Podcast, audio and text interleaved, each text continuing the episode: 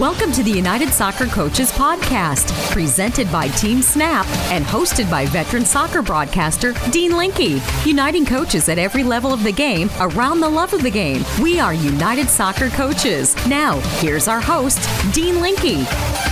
I am Dean Linke. We have another great show for you today with five outstanding guests. Up first, Schellas Hyndman, a legend with United Soccer Coaches, longtime member, longtime staff member. Well, he just got his 500th win at the D1 level with Grand Canyon. Of course, a lot of those wins came with SMU, and he got 500 despite spending several years with Dallas in Major League Soccer. Now, he also started at the D2 level, coaching at his his alma mater, Eastern Illinois, propping them up to the D1 level where he had great success with them as well before going to SMU. His story is first. Sticking with D2, Steve McCrath, also an active member with United Soccer Coaches. He gave the Barry men's soccer team their first ever D2 men's title. That goes with the five that his father, another legend with United Soccer Coaches, Cliff McCrath, won at Seattle Pacific.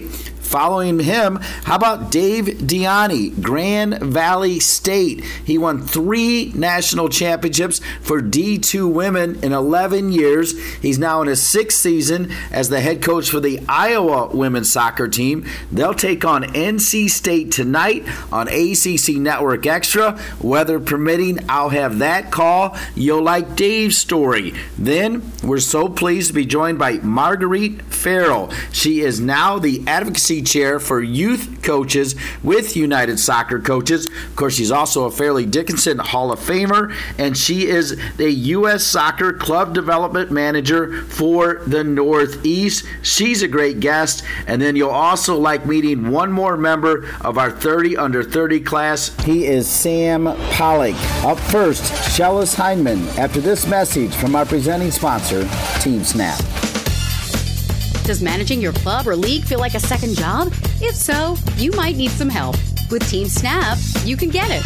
Their customers save up to 15 hours each week on tasks such as communication, registration, scheduling, and more.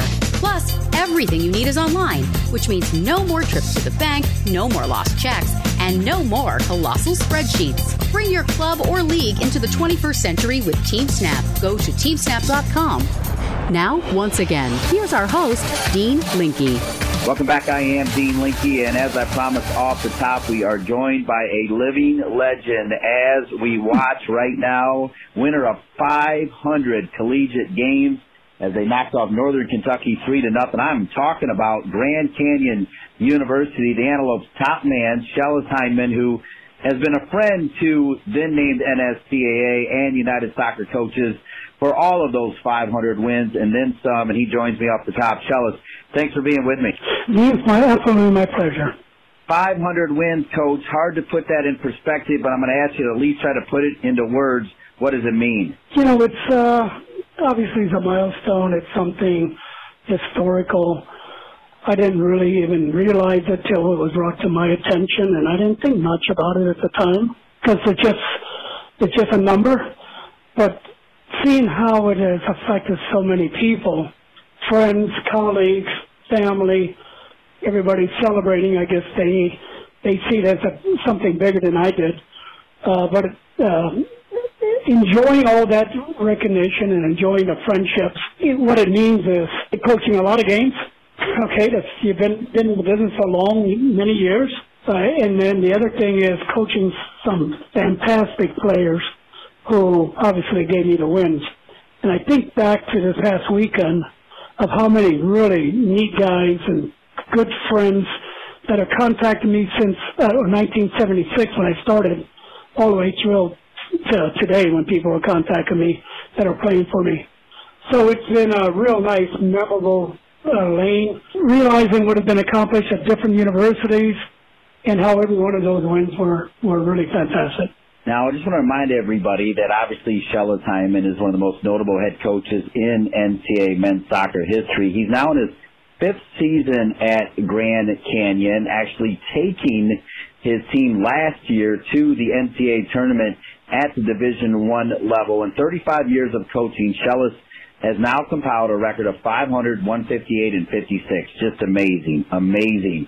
And he's qualified his teams for the NCAA tournament in 31 of 33 eligible seasons. Now, another reason, in addition to celebrating his 500 wins, we wanted to have him on this show. As you know, we're talking to the reigning D2 men's champions as D2 soccer gets started this weekend. And Schellas actually started at Eastern Illinois. First four years were D2 before they went D1.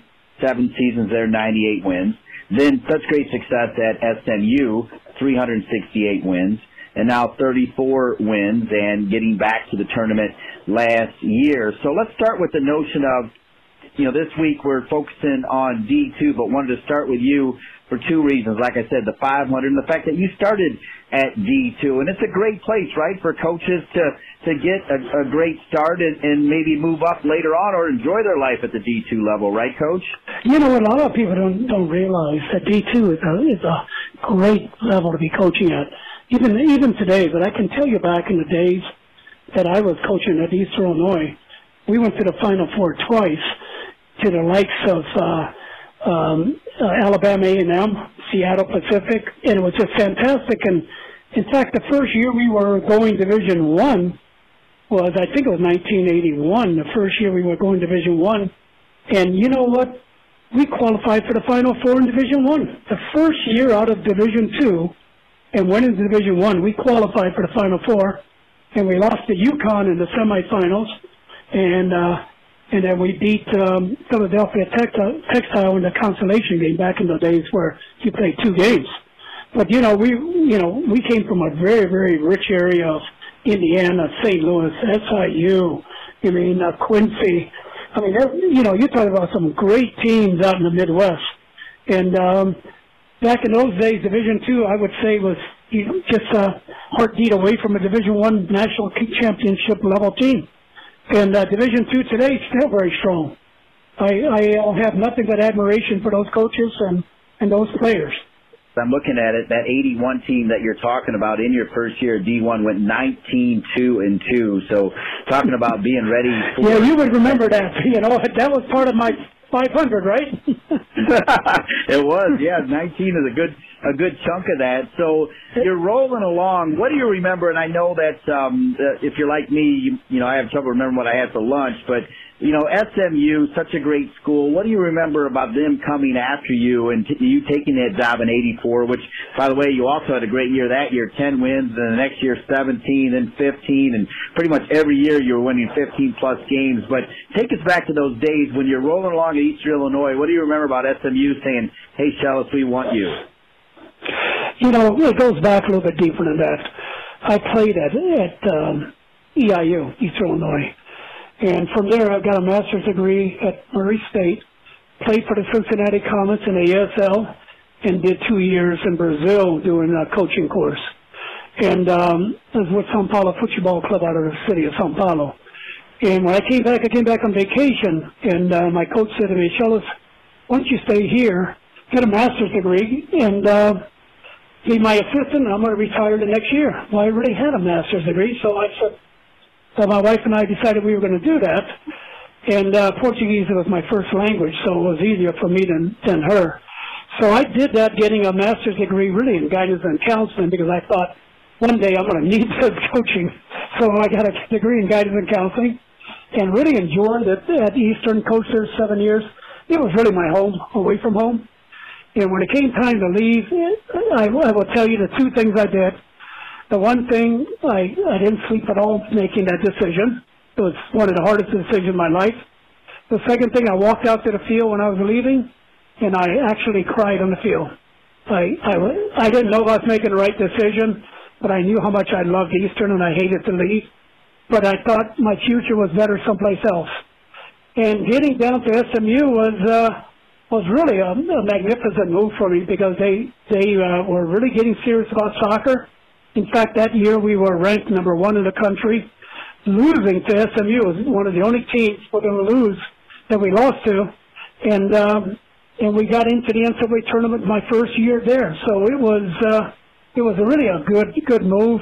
Met a wonderful group of people, and I guess I coached there 24 years.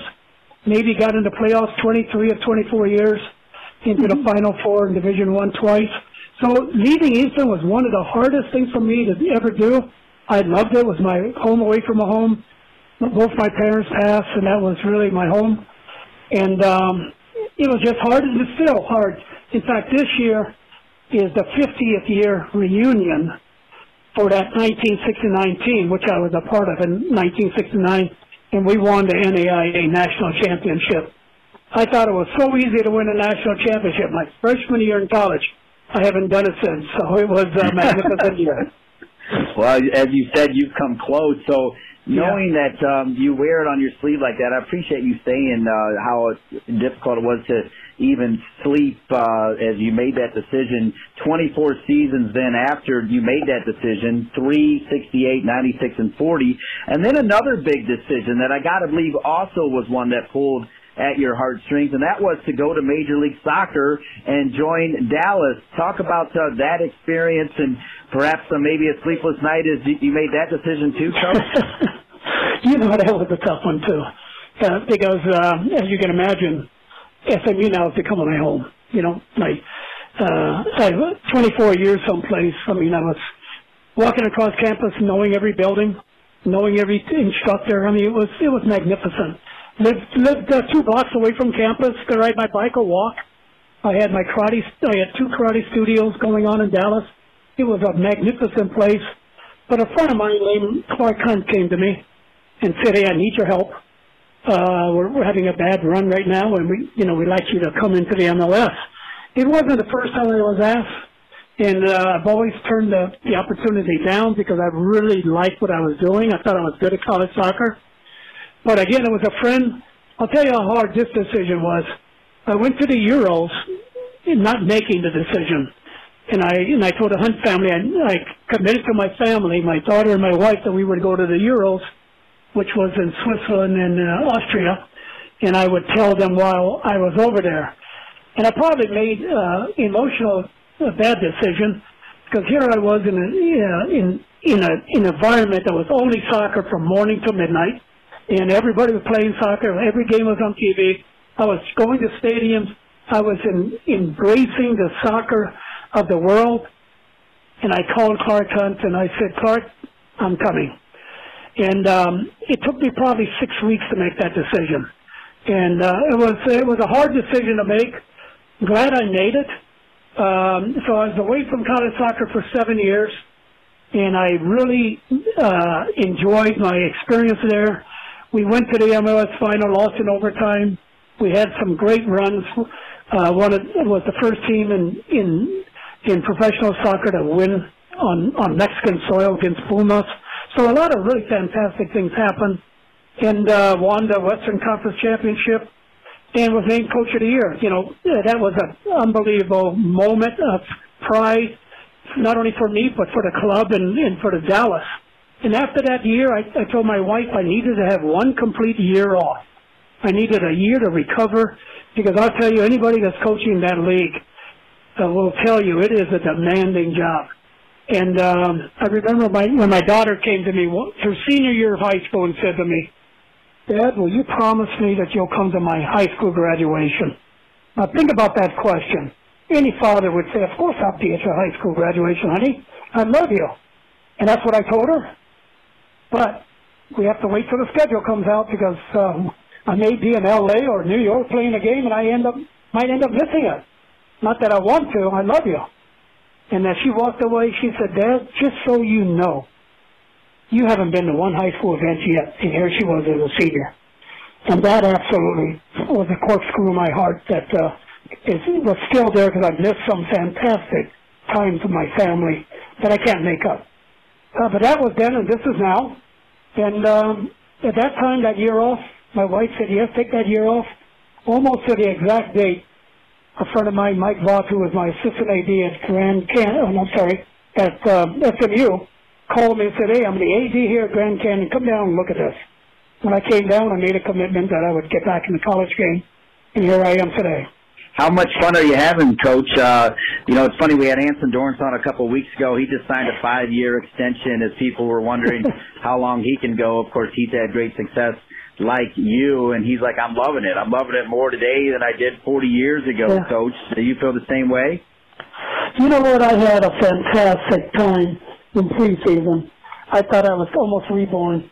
Uh, it was exciting. It was new players. It was all the great things that I remember when I was a young younger coach. And sometimes we forget the, the relationships with players. You know, we focus on the winning and the, the scheduling and the recruiting. And uh, I'm I'm now doing it on a different level where my relationships with my players now are are a priority. Some of the, the neatest texts that I received this past weekend for, were from guys playing for me back in the 80s, uh, late 70s, and you know, in the 90s. Guys that just say, "We knew you could do it, coach," or "Fantastic! I'm, I'm glad to be a part of it," and that makes me feel more more valuable today in life than than I did before. Well, I love that. And of course, uh, you mentioned family, and uh, those of us uh, that uh, follow it closely, we recognize your last name um, as well as um, that name is uh, doing pretty well in professional soccer. Get us up to date uh, on Mr. Hyndman, who's uh, playing professional soccer right now. Yeah, Emerson, of course, my pride and joy. You know, I love all my children, and Emerson is is anybody who's a grandfather realizes that uh, it's a different relationship. Um, you know, you can love them to death, and when they do bad things, you send them home to the parents. so uh, it's uh, it's it's a nice life. You're never the bad guy. Anyway, Emerson went to Fulham at age 15. Uh, really, really a. Uh, uh, difficult, dangerous situation. Not not dangerous in life and death, but giving up your your day to day relationship with your parents, living on your own at that age, and then chasing your dream and being a professional. I mean, Christian Pulisic did it. Other people are doing it, but I'm talking about my grandson. And uh, Emerson, I had a difficult time, you know, away from home. Uh, even though it's England and it's English language, it's still, you know, you're still looking at it as a foreigner. But Fulham really took care of him, took care of him well.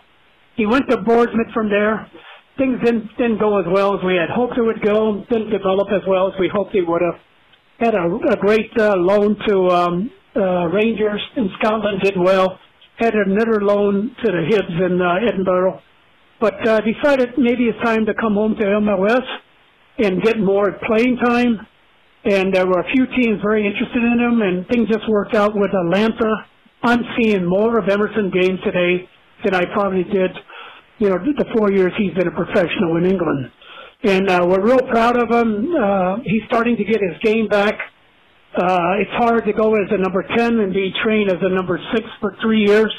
And now he's getting back into the men, uh, mentality of, of what an, a number 10's role is and I'm seeing each game where he's playing better and better.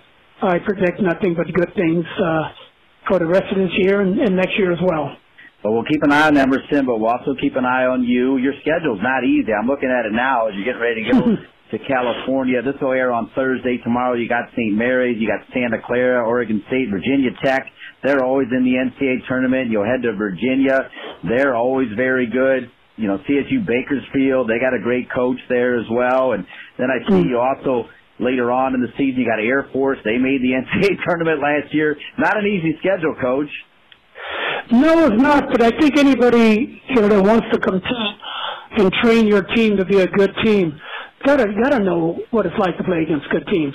I mean, St. Mary's has not lost a game at home for the last 26 games. What an opportunity it is for us to maybe be that team that puts a bump in the road. But uh, saying that, I know we're going to be tested. And you know what the best teacher uh, of soccer is? Is the game. And our players will learn what it takes to compete at that level day in, day out, and to have that kind of pressure. So my role right now is to develop a culture here of winning. And to do that, we got to play against good teams, and we got to compete. Finally, Coach, you're on the United Soccer Coaches podcast, and you mentioned all the texts that you're getting. Uh, I got an email right away from Steve Veal, who I consider one of the all-time gentlemen with United Soccer Coaches, and and uh, just expressing his total, you know, support of your 500 wins and what you've done, and you know, along the way, even as you're getting those 500 wins, you've always made time for United Soccer Coaches. They've been an important part of uh, you growing as a coach, right, and you helping other coaches grow. Yeah, absolutely. United Soccer coaches were my family. They were my friends. Anson Dorrance and I roomed together. Mike Berticelli brought me on board. I I've made so many lifetime colleagues, friendships. Barry Gorman, Jeff Tippings. The list goes on and on and on. And uh, I've mentored some of those coaches today, like Mike Noonan and so many others, and and Ian Barker, who was in my in my coaching course. I think back to it, uh, it was probably close to 30 years in on that staff, and the number of people that I have touched in coaching education that were in my course. Now, when I see them, I remember their faces. I don't remember the names, but I ask them which course was it, and they tell me, and I can I can name all people in that course. Yes, uh, it gave me my foundation of coaching. It gave me my belief in what I do is right, and it, and it made me a better coach. And I am just so happy and so pleased to be able to share that information with the with the young coaches of today. And I love it when they say, "Yeah, I had you for a course," because I know if they had me for a course, I put my heart and soul into that course. Well, that's awesome, and you mentioned some great names there. I guess uh, I am going to ask you one more because coming up uh, after this break, we'll have Steve McCrath. As we mentioned, we're dedicating part of this show to the D2 coaches and the reigning yeah. D2 champions, and of course Steve, the son of Cliff, who I, you know, I don't know if there's a funnier guy in soccer, right? Than than Cliff. Uh, it, I think it's always good when you've got a McCrath on the program following a Schellas Hyndman. That's not a bad one, too, right there, Coach. No, it's not. And I had uh, Steve in uh, coaching course down in Florida and uh, and before the course started, he just he told me, you know who my dad is, don't you? And I go, is it is it uh, Cliff? And he goes, yes. And I said, does that mean I got to pass you? He says, yes. And so here we go. But hey, Cliff has done a fantastic job, and you know uh, it's not easy following a legend, and his dad is a legend in, in himself. Not only winning national championships for Seattle Pacific, but the the man that he is in Seattle you can't find a greater man in the city for soccer, and you can't find a better friend for our United Soccer Coaches Association than, than uh, Cliff McCrath. 500 victories and counting. Here's the deal, Schellas. Uh, we'll have you on at 600, 700, 800, 900, and 1,000, okay? Just count on Dean, it. I'm right? counting on it. all right, congratulations, Schellas. We bow down to you and uh, uh, wish you all the best this season. I've had an unbelievable life, and I'm, i hope we keep going. All right, Thank you. Schellas Hyndman coming up. Steve McCrath, United Soccer Coaches. Being a coach means being a lot of things mentor, teacher, role model, motivator, leader, organizer. It's not easy to be all of those things. You need help. And who better to help than an association of fellow coaches? Membership with United Soccer Coaches includes access to over $500 worth of e learning courses, an improved online resource library with more than 1,000 activities, session plans and articles, $1 million worth of liability insurance, and a whole lot more. Visit unitedsoccercoaches.org slash join and start your free 30-day introductory membership today. Or you can use promo code PODCAST, all caps, P-O-D-C-A-S-T, before the end of August and save over $25 off your yearly membership fee and enjoy all the benefits of a full member. United Soccer Coaches, your association for all things coaching. Welcome back to our United Soccer Coaches podcast presented by Team Snap, where we put a heavy focus on D2, and that means we talk to the reigning D2 champions. And we start off though with Schellas Hyndman, right? He just got win number 500, and remember he started at D2, got his team to D1. That very first year took his team to the College Cup at D1, and he talked about the fact that there's a ton of D2 teams out there that could beat a ton of D1 teams. So what a great segue. Of course, he also talked about the great Cliff McCrath, and now we're joined by his son, also a legend as well, at least building one, Steve McCrath, who led Barry to a 2-1 national championship for the D2 men last year, knocking off West Chester, which tying it all together. Remember last week we had the Godfather on, Godfather won a national championship at West Chester. So I'll tell you what, we can't get away from each other, right, Coach? We're all connected in some way. Yep. Soccer is a uh, intertwined uh, kaleidoscope of colors and mixes and people, but it is really, as I say, a very, small community and a big world game. Now, when you hear that Schellas Hyndman said great things about you and your dad, and he also mentioned that he's pretty sure that he had you and one of his United Soccer coaches uh, courses, and he just got win number 500. You know what your dad did at Seattle Pacific. He Schellas even talked about it. That's pretty good company when you got people like that saying good things about you, Steve. I uh, appreciate that. I mean, it's nice to to hear that from you. Uh, Schellas has been fantastic, and congratulations to Schellas if you're listening to this, because uh, you are obviously uh, someone to look up to for sure. And uh, yeah, the days of uh, I think it was a U.S. soccer, I think it was a U.S. Soccer Federation course where we had had. Um, he was actually in a different.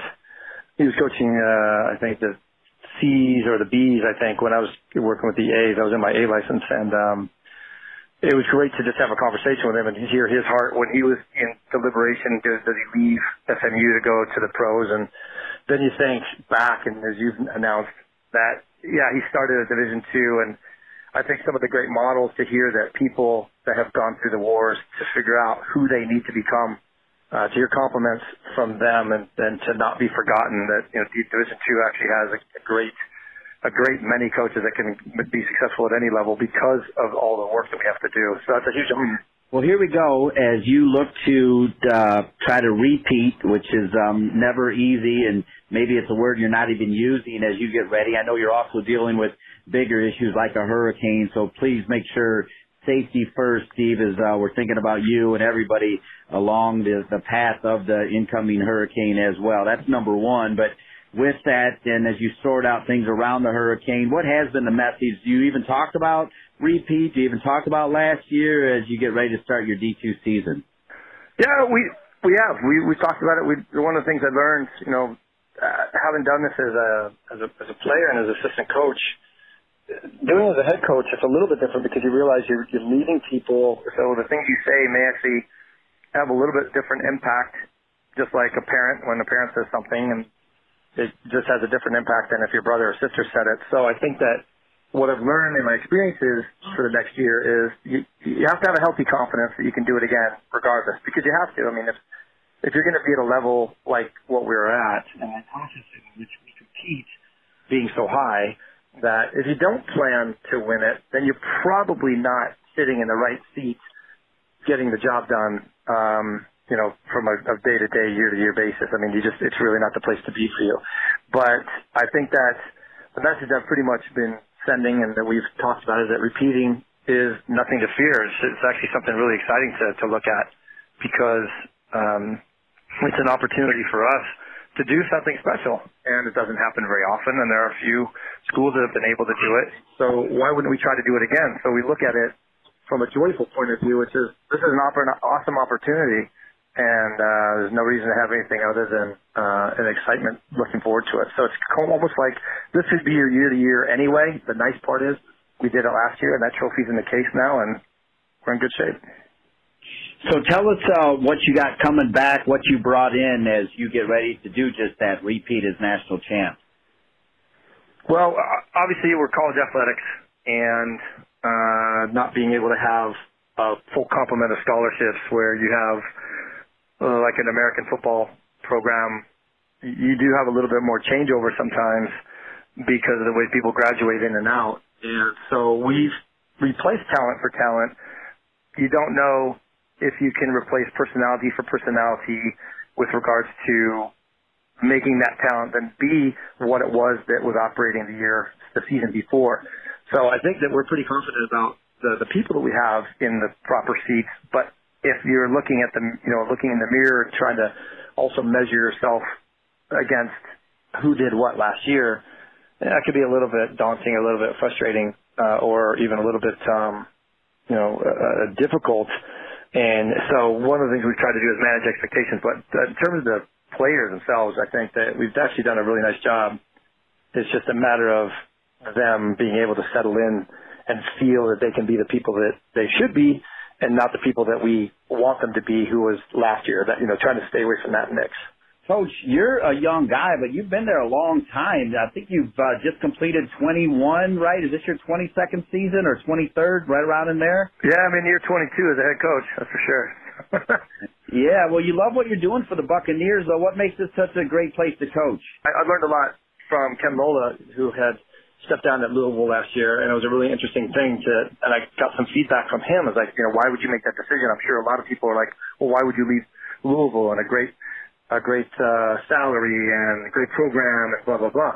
And you know, your heart at some point it's like you get guided that it, this might be something I need to do. And at this present time, I'm in a healthy place, and it's not without its blemishes, just like any family. It's um, but the the opportunities that have been presented when they've been presented haven't been something where my heart has necessarily said it's time to go if if that time comes, then that time comes. But being here this long, you know, you, I've got really good people that I work with. Uh, I've had great people come through. I mean, I've got assistant coaches that have worked for me and have made their own their own ways. Uh, done phenomenal jobs. So I think it's a great place to be, which allows me to hire really good people, and uh, that makes for a really good uh, mix. And then just the people that are not in the Barry community, that are in our community, that we've made community with, has also made it probably one of those things that on that third part of your life's decisions, uh, we've just chosen that it's just not, that's just not a time to, to roll. So I think all those things combined, and then it doesn't stink that, you know, I wake up every day other than when the hurricanes come through. I've got sunshine and warmth and I can coach in shorts and a t-shirt every day and life's good. So, I mean, that's pretty good draw as well. Well, and then tying it all back as uh, we wrap up our time here with Steve McCrath, your reigning D2 champion for men's soccer. We heard Schellas talk a little bit about it, but you go ahead and say it as well. What uh, what makes D2 soccer at the men's level so fantastic, Coach? I believe it's the uh, probably a few combinations, but I think one of the things is you get because it's Division Two, you have uh, an opportunity to go for the competitive juice that drives everybody, but at the same time, and it's it's just the way it is. It's the division's rules, but you get more mature players sometimes. You get older players that can come, and so you realize that you get probably a lot more international players than you would, and it really creates a cool model for opening your eyes, even as a coach. It opens your eyes to the, the world because you see so many different things, so many different attitudes and different styles. But it makes for a really great combination, especially if you have a healthy a healthy uh, format in terms of how you function, which I believe we do. And I think the last bit is that probably like a lot of good business people, you know, they quote unquote start in the mailroom and they learn everything about the business as they work themselves up so that when they become CEO, they know everything. And I think the Division Two really forces you to do everything. You have to do the budgeting. You have to do your own emails. You have to do so many little pieces of the puzzle where you don't have people working for you that you really have to learn to be a good manager as well because you can find yourself doing a heck of a lot and you, you can kill yourself off. So I think you really do actually develop a great management hat while you still work the mailroom mindset as you take take each step up the ladder, and that's been huge. So I think that it makes for a great great training for you know even moving straight from Division two into the pros, um, which we've had some of our our, our assistants have done. I've got one that's uh, coaching with Atlanta too, and uh, he's a great he's a great assistant coach, and he knows his football, and so it's great. It's a great great ground for training. Well, uh, what a great answer is uh, Steve McCrath giving Barry their first national championship, reminding you that uh, his father Cliff, who was a legend in United Soccer Coaches, formerly NSCAA, he's the winningest coach in Division Two men's soccer history for what he did at Seattle Pacific, leading the Falcons to five NCAA Division two titles. So now the family has six and counting. Steve, good luck. Get through that hurricane and then make it a hurricane of a season with a whole lot of wins. Okay, Coach? Appreciate it. Thank you. Team Snap's awesome. I have five teams on Team Snap. There are no questions asked by the players, the parents. Very easy to use. Very, very, very easy simple to use. Everyone, you know, everything's right there. Messages, availability, boom, boom, boom. I've looked at other at other things, and I think TeamSnap sets the bar for this type of team management software. It's the best that I found.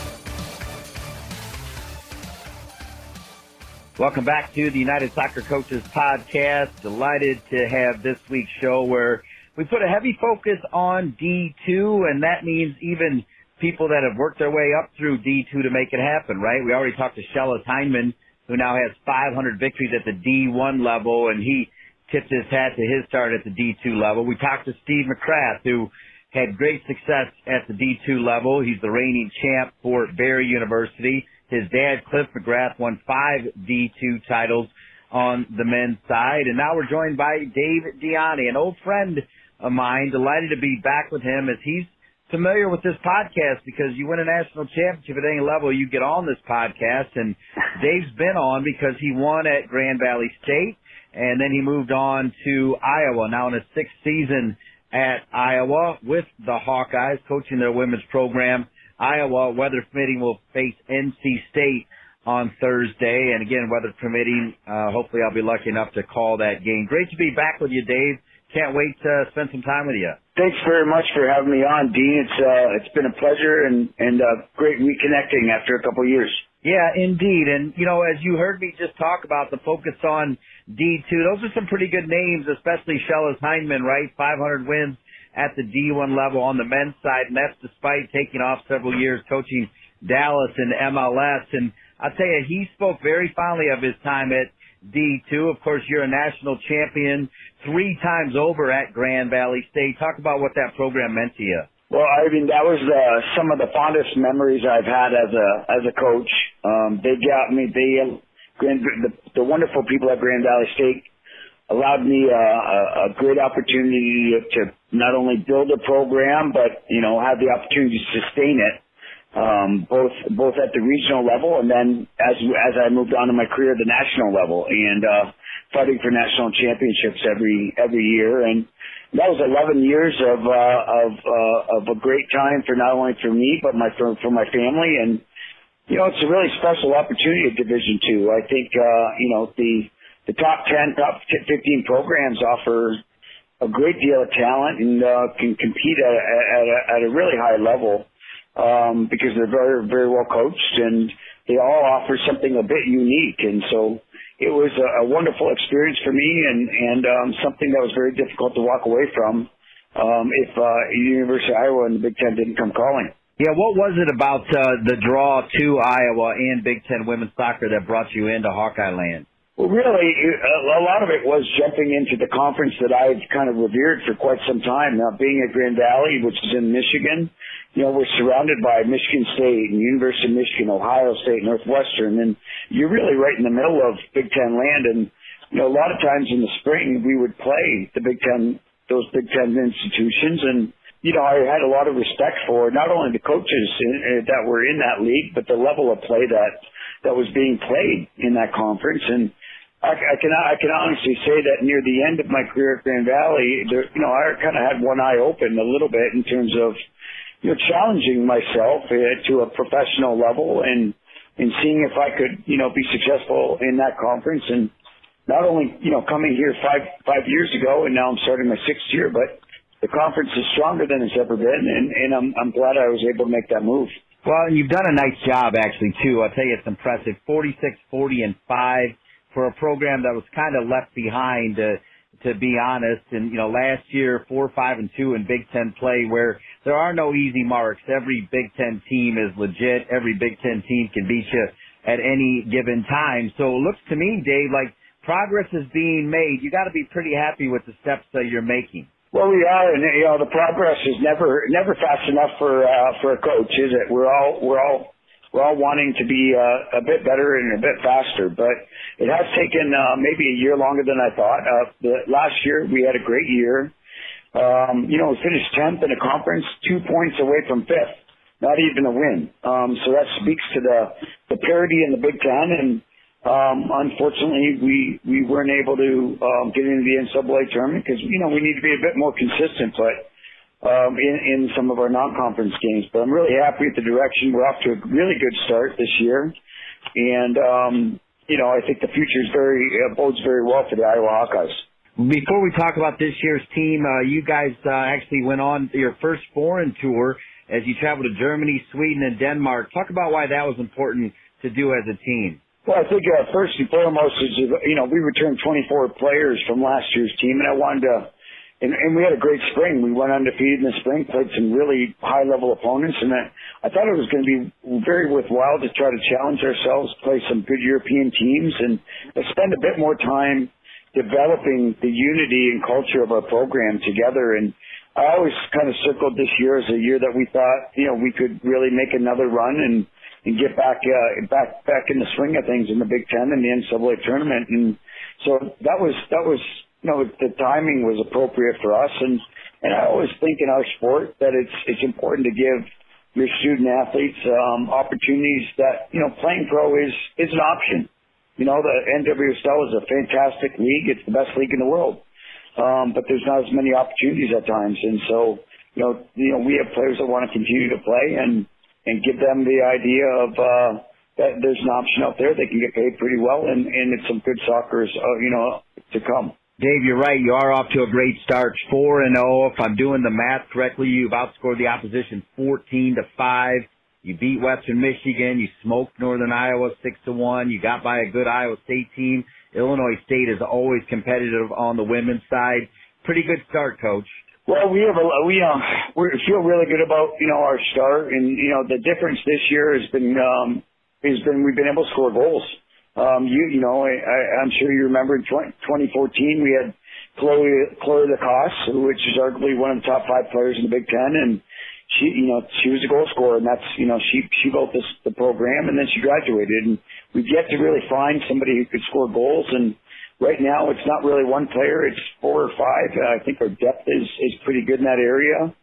Um, we know that we're going to get tested um, with better teams, and and no no disrespect for the you know, the programs that we we beat to, you know to to this day already, but you know we've we've lost some games in the past that uh, against games that in, against uh, opponents that we should have won. So we I like our variety um, that we have in the front six players, and uh, right now we, you know we know we're going to get tested with NC State and Northern Colorado and Notre Dame in the future coming up here, and obviously the Big Ten. So but we, you know, winning winning matters and success breeds success, and that's something that we're trying to we're trying to uh, embrace at Iowa. Well, weather permitting, we'll get this game in on Thursday night on ACC Network Extra. It'll be great to see you in person in Raleigh, North Carolina. Again, hoping that uh, this hurricane doesn't affect uh, anything going on in Raleigh and you guys get out and everything else. But why is it important to make sure you have some tough road tests before the Big Ten conference starts?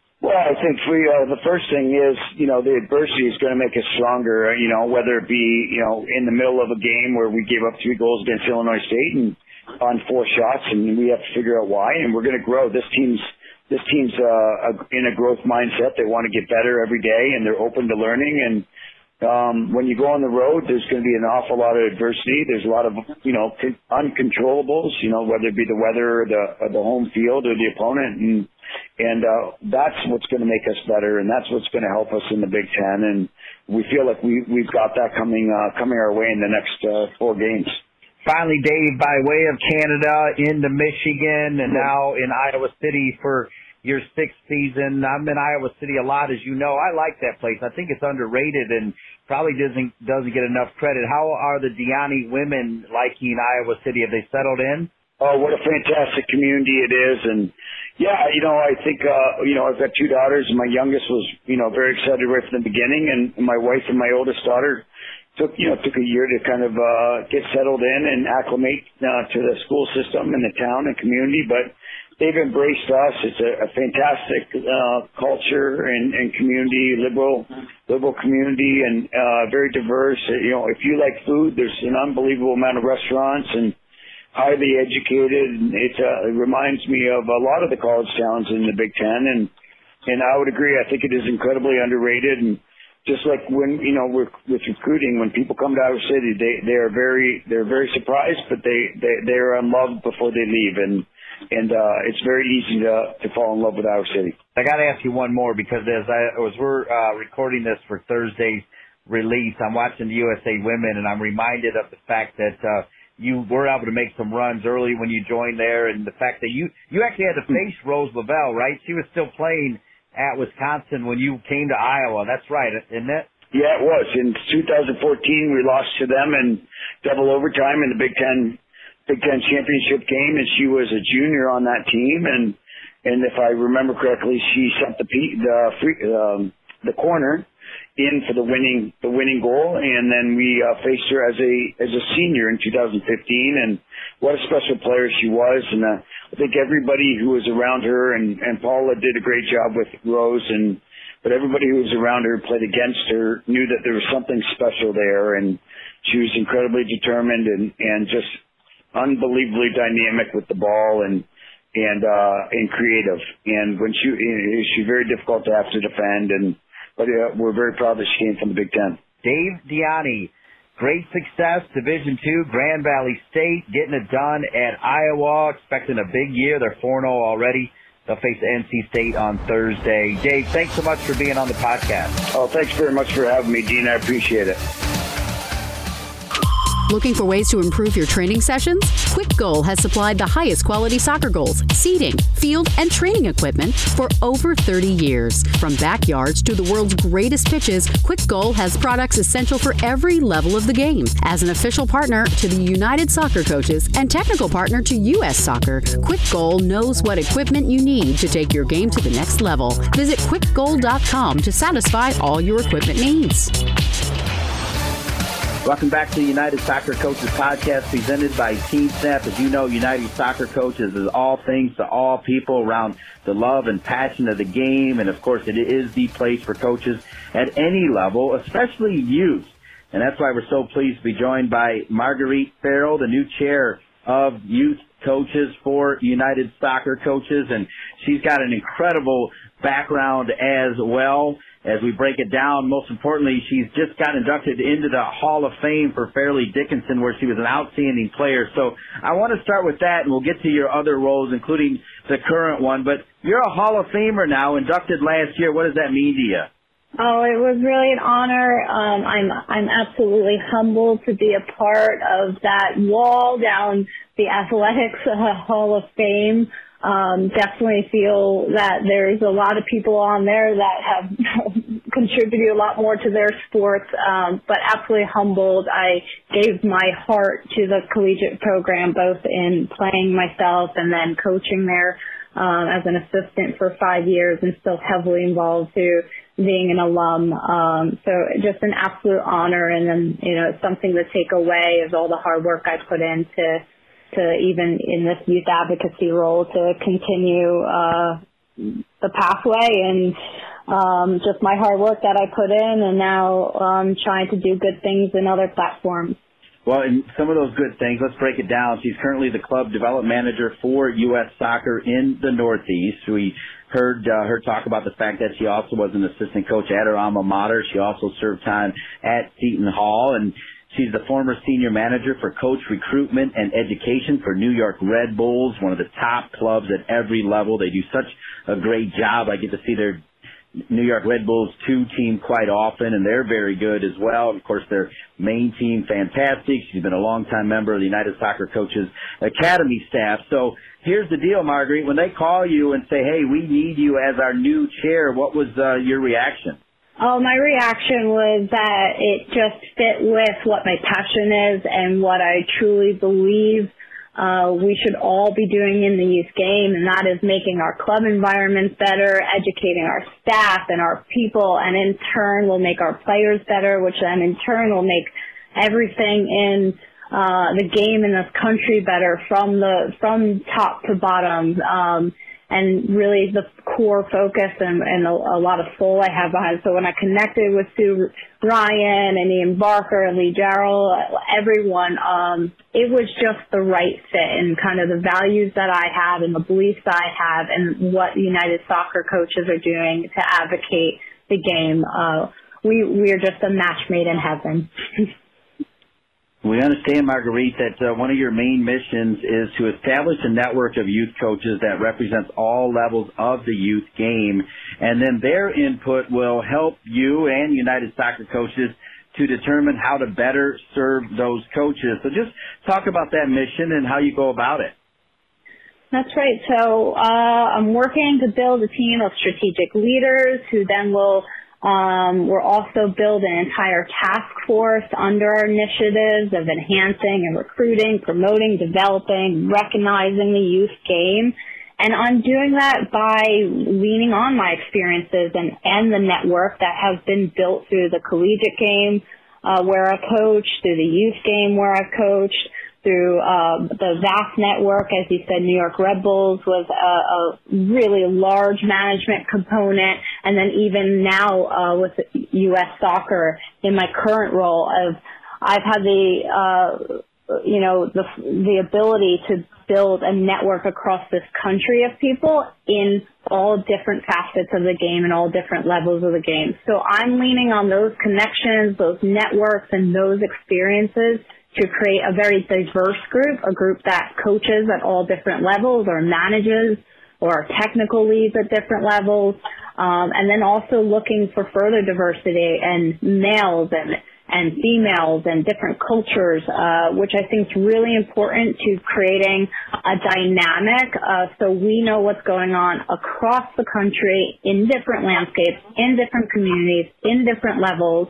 Um, so we're not really narrow-minded to just maybe what's occurring in one region, but we're really advocating for the country and the and the youth game in this country. Love that answer. And as uh, we start to think about the fact that United Soccer Coaches, this massive coaches organization, and even the United Soccer Coaches podcast, which numbers are blowing up each and every week, it's been an honor to see it grow. What's your message to these young coaches, even some of the 30 under 30 members that we have on every week about maybe finding a nice spot as a youth coach? Yeah, I think it's really important that we should have really quality coaches within the youth game. And it's important for that so uh, these young players can see the passion that you have as a coach, uh, the good soccer and training environment which you're providing so they develop both as people and technically on the field and that they're enjoying the game. And through that, if we have quality coaches in the youth game that can commit their time and maybe move their schedule, whether they're a college coach or they're coaching at a higher level, um, we're going to again strengthen the youth game, which then will strengthen all facets of the game at, at top levels. And if you make someone fall in love with this game, they may play professional, but they may just play in college, and then hopefully let's get them working within the game, and that's going to grow the game in this country uh, and there's so much opportunity through the game. It is could be the American dream in any aspect. If you think about the the game today, uh, you could be a statistician, you could be a doctor, you could be anything, uh, and and you can work within the game now because of the pro environment, the collegiate environment. Um, and but it starts at the youth game and the foundation. We need good people leading that. Um, so if you get involved, you, you can really you can really hook someone to be as passionate as we all are about this sport. Well, people can also be passionate about some of the wrong things sometimes. Right now, there's a big debate about the U.S. Soccer Development Academy, the pros, the cons, everything else. Uh, with the floor yours, what's your take right now on the current situation with the DA for U.S. Soccer? I think there's a platform for everyone and there's a space for everyone. So we have a lot of leagues in this country and and I would just say my advice especially in this youth advocacy role is for a parent or for that child is just find out what the right fit is for your child. Um, and and there is a right fit so get to know the club and who the people are and the culture and identity of that club um, what maybe the long-term vision is they have for your child, and then and then how does that club help you get your child there, whether that's to play collegiate or just to have fun right now, or to play professional. If they find out, if you know what your child wants, the child knows what you want. There's a really good club very close to you that can help your child get there and develop and develop your child to their goals. Just two more questions for Marguerite Farrell, the new chair for Youth Coaches Advocacy Group for United Soccer Coaches. As we mentioned, amongst all the great things you've done and have been recognized for, including your Hall of Fame induction to your alma mater, Fairleigh Dickinson. You have been a part of United Soccer Coaches as a staff member. So when you hear United Soccer Coaches, what does it mean to you? It really means a network of coaches who are coming together in the best interest of the game. And I can't say enough about United Soccer Coaches is it's always been that. It is to better the game at all levels, at all platforms, and to bring people together to do that who are really truly passionate about the game and work in all areas of the game. Um, you know, some of the, some of my best friends have come through the relationships of who I've met through United Soccer Coaches. Um, and who I continue to lean on so I can get better in my roles and my position. And I think it has done the same for many, many people. You know, and now this is just another opportunity to being a United Soccer Coaches Advocacy Chair of maybe doing that for a whole another network of people and then also then influencing the youth game um, in turn. And then as you start to put roots down in this role as the new chair of the youth coaches advocacy group. I know coming soon there'll be ways to reach out to you, right, Marguerite? Can you share that? That's right. So um, very soon posted on our, the United Soccer Coaches website. If you go to the Youth Advocacy Council group, You'll see my email there and my cell phone number. Please feel free to reach out to me. Uh, I really want to learn about the environments uh, within the clubs out there and maybe items and new initiatives you're taking on that are really enhancing the game for youth players. Uh, additionally, you could track me down at convention. I would love to sit down and see what you're doing in your environment and learn from you. Um, we have the ability and the platform to get your story out. Um, so feel, feel feel free to reach out to me. I'd love to sit down and chat. I think we're all in this together to make the game better. Marguerite, for some reason, this conversation feels like deja vu all over again, but the deja vu was even better the second time, I think. So we, we can laugh about that later. It'll be an inside joke, but I really appreciate your time. You're so gracious, and I wish you the best of luck in, in both your roles with U.S. Soccer and in this role as the advocacy chair for youth soccer. Thanks so much for being with Dean, us. Thank you for your time. I really appreciate it. Still managing your club or league on paper and spreadsheets? Go paperless with Team Snap. Their customers save up to 15 hours each week on communication, registration, scheduling, and more. Plus, they have way fewer paper cuts. Bring your club or league into the 21st century with Team Snap. Go to teamsnap.com to find out more.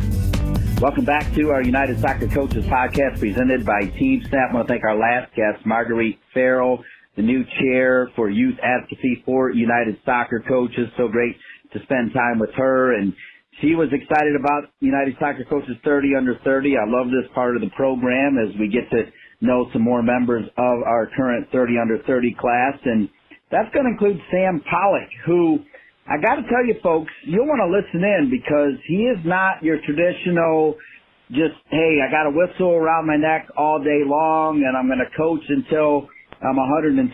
This guy has done some neat things. Let me just tell you a little bit about him. He's a freelance writer and match highlight editor for Major League Soccer, social media and marketing content manager for Blackwatch Premier, whatever that is. He's the Audi Player Index editorial soccer researcher. We'll get more into that. And he's also a technical producer for live classroom support. He has studied abroad. He's done it everywhere all around that same thing that brings us all together, the love and passion for the game of soccer, including, by the way, he does put a whistle around his neck and he does get out there on the field because at the end of the day, that's part of his love. And with that, Sam Pollock joins me now. I can't wait to hear your story, Sam.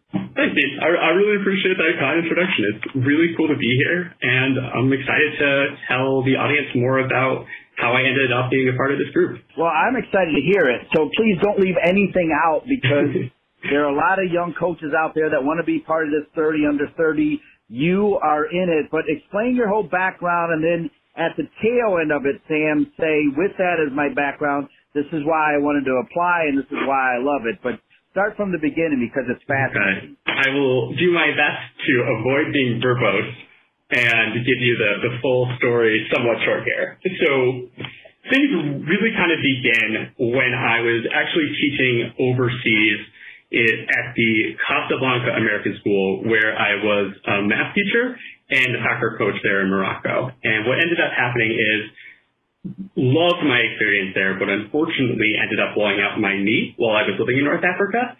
And when I needed to come back and get surgery in the U.S., it turned into a, a much bigger ordeal than I was initially expecting. And after thinking things through, I was able to sort of see that as an opportunity where I had a lot of time not on my feet and a lot of time being pretty physically uncomfortable.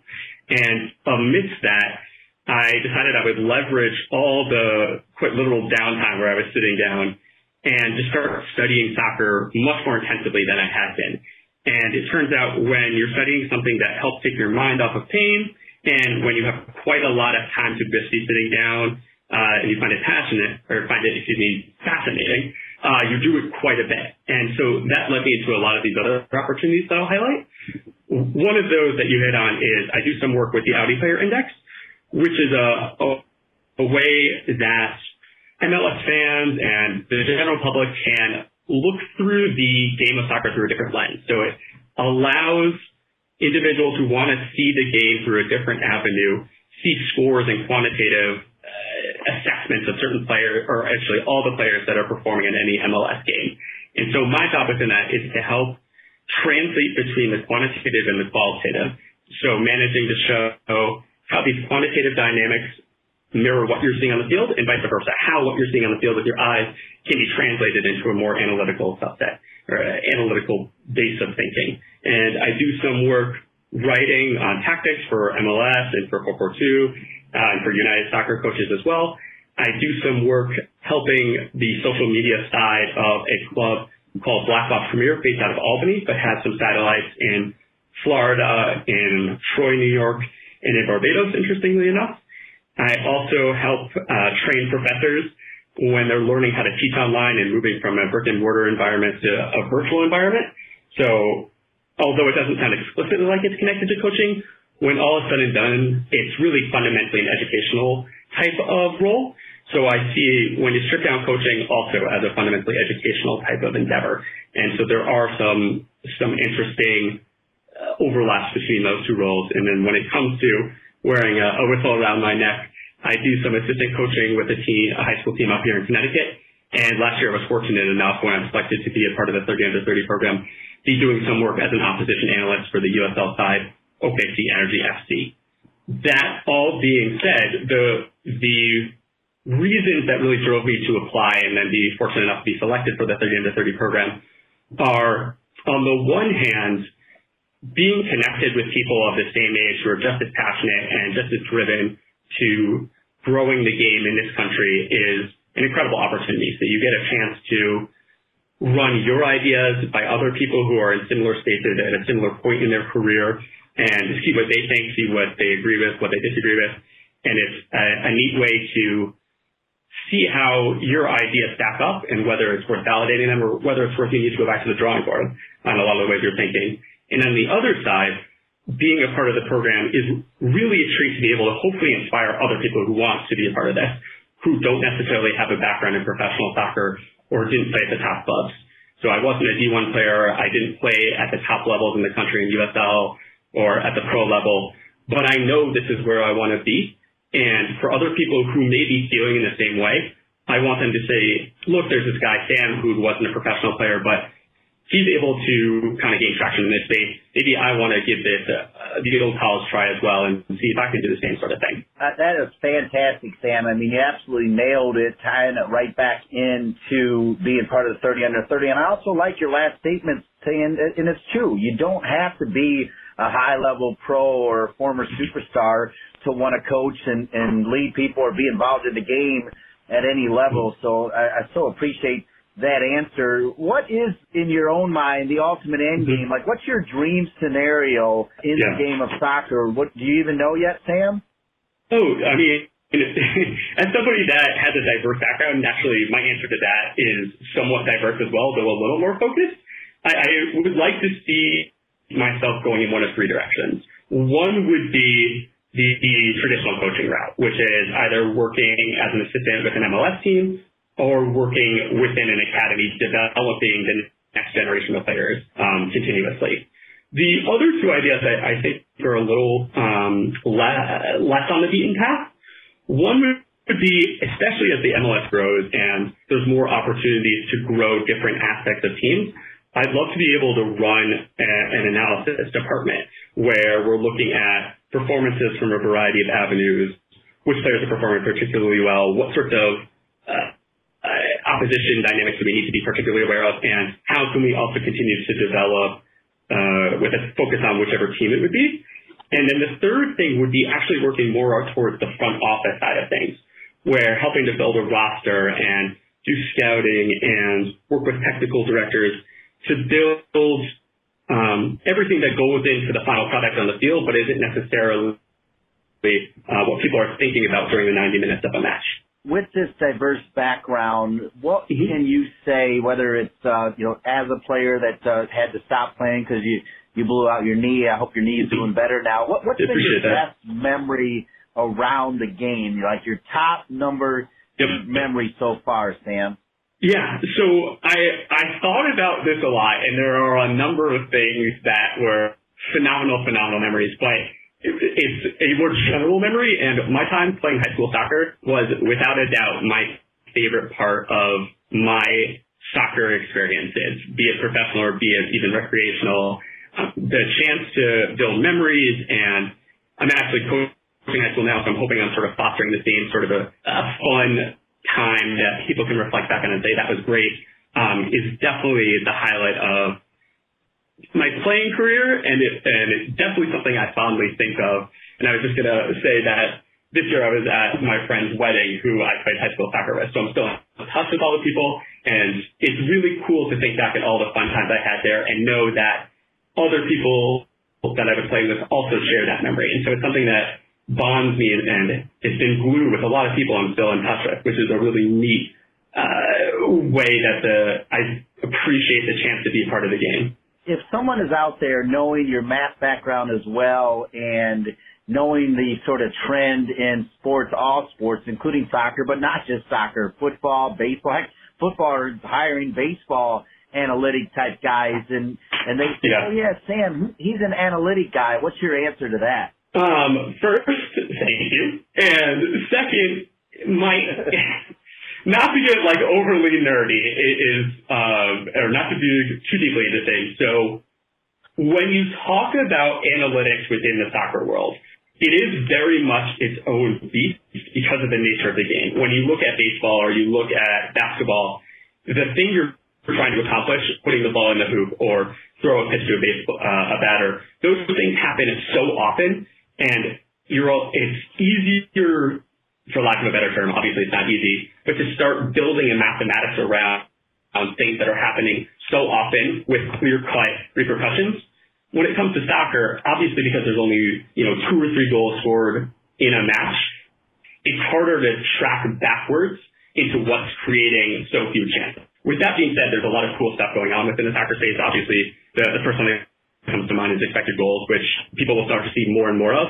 Um, but when it comes to my involvement with that, I think it's very important that people understand that the game the game is played by people and the game is played on a field. So if you don't understand how all those things can be integrated, it's not helpful. So you need somebody who can move freely between those worlds, the data side, the number side, the dots moving on a screen and the percentages into how does that manifest itself when you're trying to manage people and there's a, a match unfolding with dynamics you may not have been able to plan with. So you want to be able to move between those worlds and translate for both people on each side of uh, the equation in when it comes to managing analytics and a very human game. And so I would like to say, yes, count to sign me in for however I can help, but be aware that it's not a be all end all, of course. It's just a part of how you want to gain an edge on an opponent. A couple more questions for Sam Pollock. I told you guys he was going to be so interesting, and he's even more interesting than I even anticipated. And with with your background at such a young age, particularly spending time overseas, and then your background over here working with MLS. I love that you worked with the energy of USL. A big USL fan. Kind of give us your grade on where soccer is in our country right now, knowing that you've also kept an eye on soccer across the pond.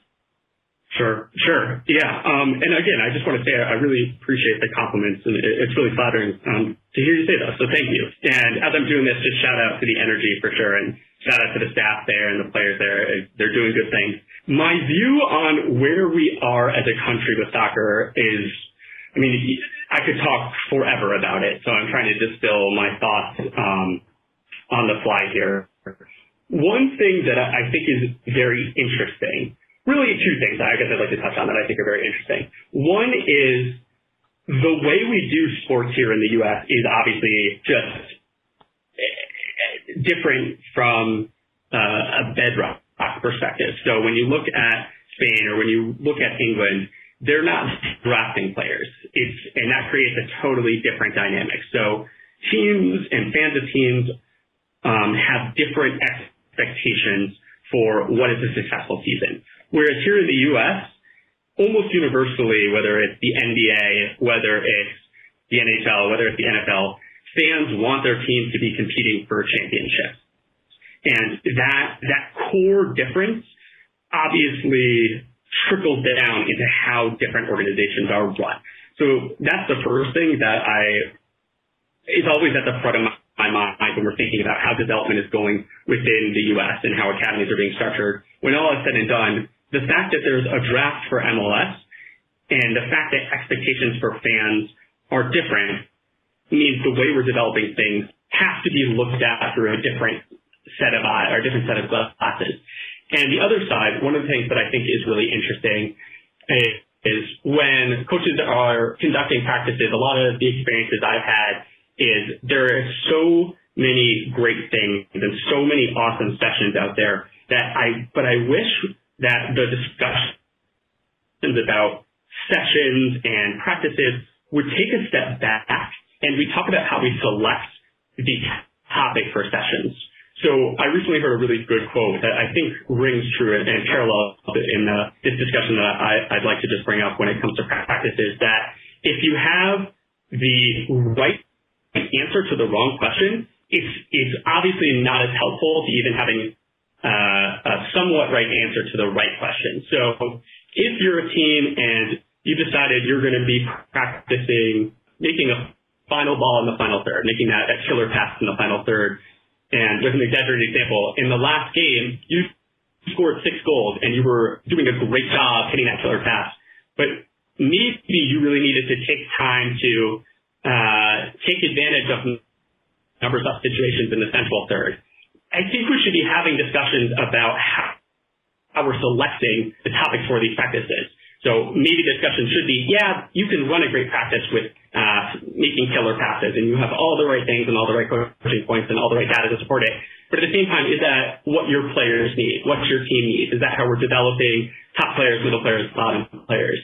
And that's where I, I really like having the match analysis, perspective because that allows us to have conversations about what are the areas that we want to be focusing on player development and on team development. And that, that's my really short story. I, I'd love to come back and actually talk about sorts of things like that. I love that, Sam. Finally, as we as we wrap up, and this will be a tougher question, but I think you're smart enough to to handle Thank it because your yeah because your background is so diverse, so interesting, so compelling, and so right now, obviously, as you think about uh, analytics and and everything around it, it's so right now, it's unbelievable. It blows my mind actually, and it's uh, I think one of the reasons why I was most excited to talk to you. But if someone were to say, hey Remember when Dean Linke on the United Soccer Coaches podcast, he interviewed all 30 members of the current 30 under 30 class? Remember when he interviewed that Sam Pollock guy? What's the best way to describe Sam Pollock? If they were having that conversation and it was, you know, Joe talking to Steve, just random people,